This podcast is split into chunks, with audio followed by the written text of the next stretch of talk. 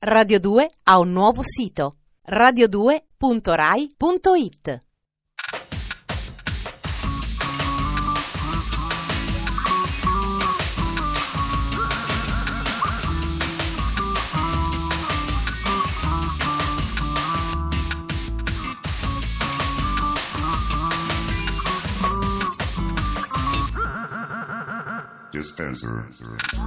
Signore e signori, buonasera, benvenuti, speriamo siate tutti comodi. Vi ricordiamo che questo autobus cromato, climatizzato, munito di tutti i comfort toilette a bordo, si chiama Dispenser. Ferrato, il giovane aitante in piedi accanto all'autista che cerca di vendervi le pentole, vi dà il più disinteressato dei benvenuti. Qualcuno vuole fare domande?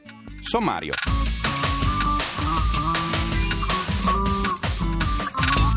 Fido ha una nuova fragranza, come un profumo conquista il canile. Confusi e felici, manifesto filosofico del maschio in salmì. Siamo la coppia più bella del mondo, Paul e Fiona, amore pop. I denigratori dei cani, una categoria insopportabile, sostengono che i cani puzzano. Le case coi cani puzzano di cane, le persone che hanno un cane puzzano di cane. I fanatici del cane, altrettanto meritevoli di fucilazione, sostengono che i cani profumano, sono deliziosi, non hanno difetti tangibili. I cani sono esseri perfetti. Quindi ci si chiede, i cani puzzano? No. Profumano? Nemmeno. I cani sanno di cane ed è giusto così. Un concetto apparentemente banale, eppure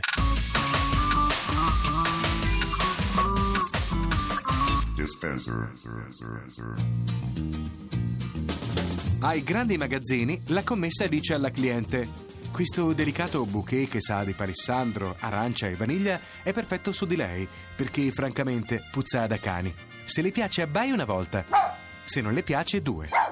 Sembrerebbe una freddura da settimana enigmistica, invece è l'idea che sta alla base del lancio mondiale di Oh My Dog, il primo profumo per cani di lusso. Tre chic! La delicata essenza, per ora disponibile solo in Francia, Germania e Stati Uniti, è in vendita nei templi della moda come Saks a New York e naturalmente non viene esposta nel reparto animali insieme agli ossi di pelle di bufalo e all'antizecche. No, no, no, no, no! La scintillante confezione di Oh My Dog, a forma di collare borchiato, si trova in bella vista nel reparto profumeria al prezzo di circa 70.000 lire. Una somma ragionevole che ci aiuta a realizzare il processo di umanizzazione del nostro fido amico. Piccolino della mamma. Fra gli articoli extra lusso prodotti dalle più importanti case di moda, troviamo la cuccia Super Comfort griffata Gucci, la borsa per trasportare cani di piccola taglia di Louis Vuitton e perfino il cappottino per bassotti di Burberry. Che stile! Alla parigina Dog Generation, la casa produttrice del profumo, dichiarano che l'essenza è molto fresca e delicata, è trendy e unisex. Servirà forse per appianare le differenze di classe di sesso tra Lily e il vagabondo? In America la campagna pubblicitaria del prodotto è partita su giornali patinati come Vogue ed Elle. Protagonista una splendida modella che abbraccia una tenera cagnona. Sono tutte e due belle ed hanno lo stesso colore di occhi. E se le vedono Tequila Bonetti, senz'altro si innamorano. L'unica cosa che ci preoccupa un po' è il lancio del prodotto sul mercato asiatico, che avverrà nel 2001. È noto che da quelle parti il migliore amico dell'uomo finisca spesso in pentola, quindi forse è il caso che la Dog Generation cambi il bouquet originario del profumo, aggiungendo tocchi di rosmarino e di salvia, che si sa, sulla brace esaltano il sapore di qualsiasi tipo di carne.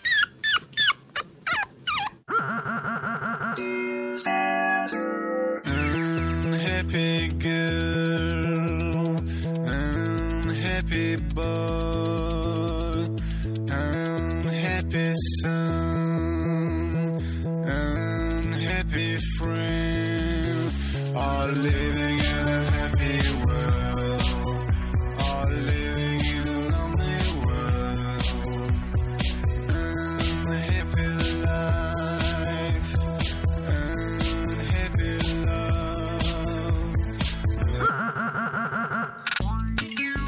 Dicono da anni gli psicologi che il maschio è in crisi.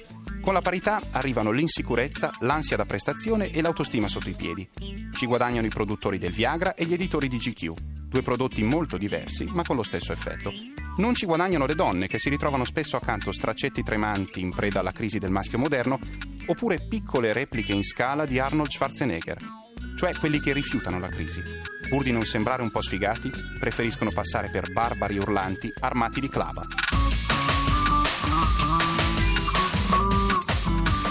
Dispenser. Si dichiarano individui alla ricerca dell'istinto maschile perduto e promulgatori di una nuova cultura della maschilità. I Maschi Selvatici, gruppi di attività e discussione nati su un'iniziativa dello studioso Claudio Risé e oggi riuniti attraverso un sito internet.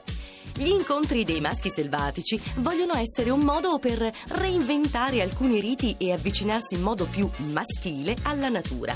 Siete confusi? Figuratevi loro.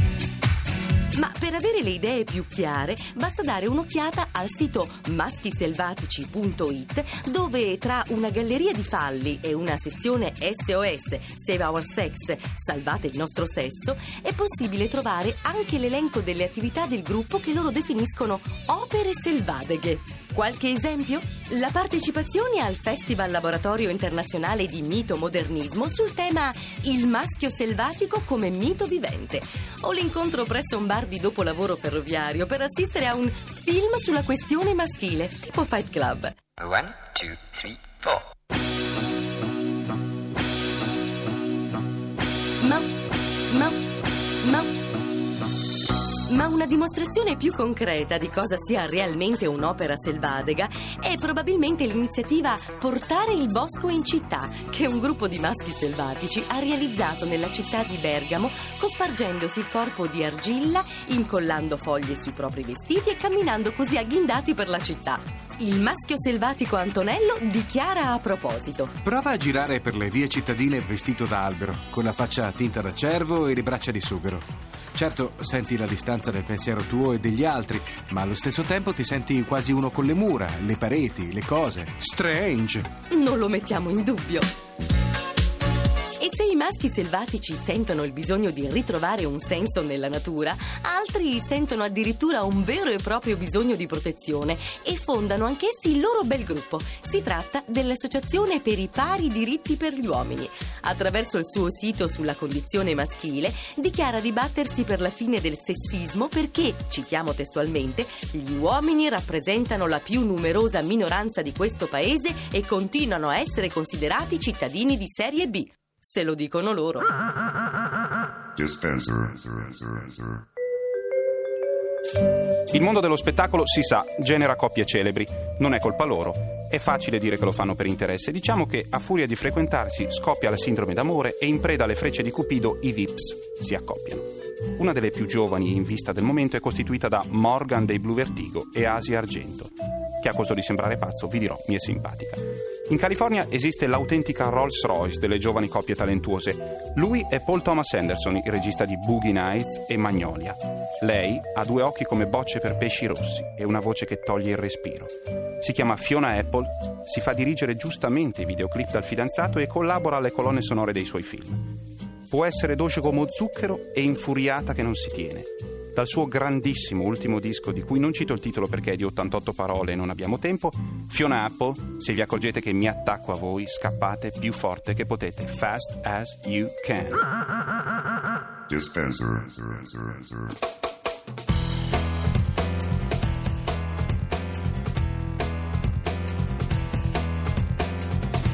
The beast in too soon. I don't know how to live without my hand on his throat. I fight him always and still. Oh, darling, it's so sweet. You think you know how crazy, how crazy I am. You say you don't spook easy, you won't go, but I know, and I pray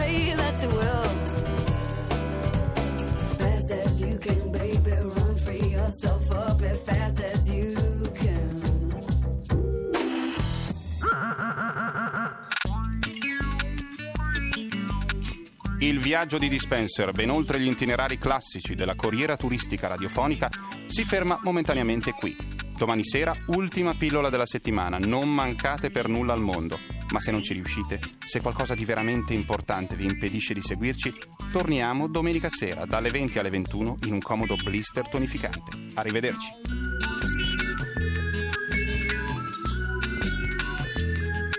Dispenser è un programma di Giorgio Bozzo, condotto da Ferrato, scritto dalla Gigi, Matteo Bibianchi e Alberto Forni.